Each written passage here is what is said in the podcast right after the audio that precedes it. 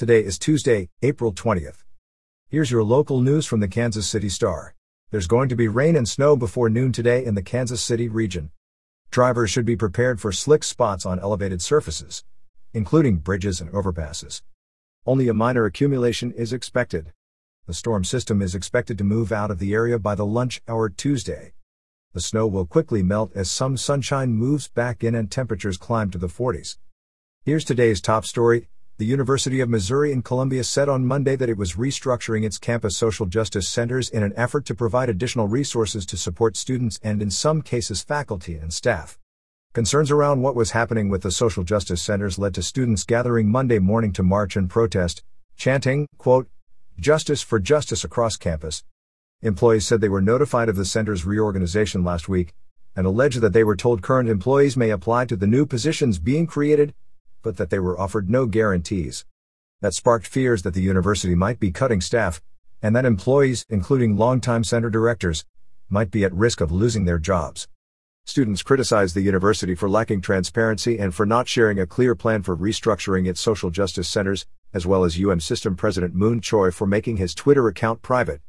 MU has taken steps to improve diversity and inclusion on campus following a series of student protests in 2015 a predominantly black student group accused the university of systemic oppression and demanded a list of changes, including the hiring of a more diverse faculty.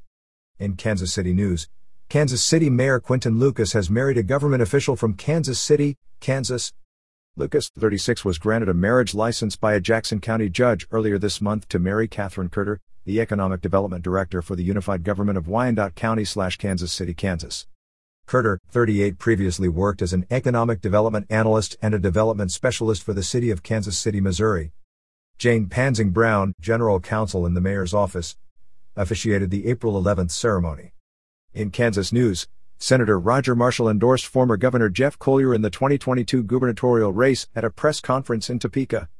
Colyer, 60, a former lieutenant governor who stepped up for a year after Governor Sam Brownback took a position in the Trump administration, informally joined the race about six weeks ago when he named Mary Eisenhower as his campaign treasurer. Colyer, a Johnson County plastic surgeon, is attempting a comeback after losing the GOP primary to Chris Kobach by 343 votes in 2018. And, finally, in coronavirus news, the Kansas City metropolitan area added more than 160 new COVID 19 cases on Monday, the most in more than one month the metro has not exceeded 160 new daily cases since March 17. The seven day rolling average for new cases increased to 115, according to data maintained by the Star. One week ago, the average sat at 102, and two weeks ago, it was 94. Johnson County reported two new deaths, raising the metro's total to 2,116.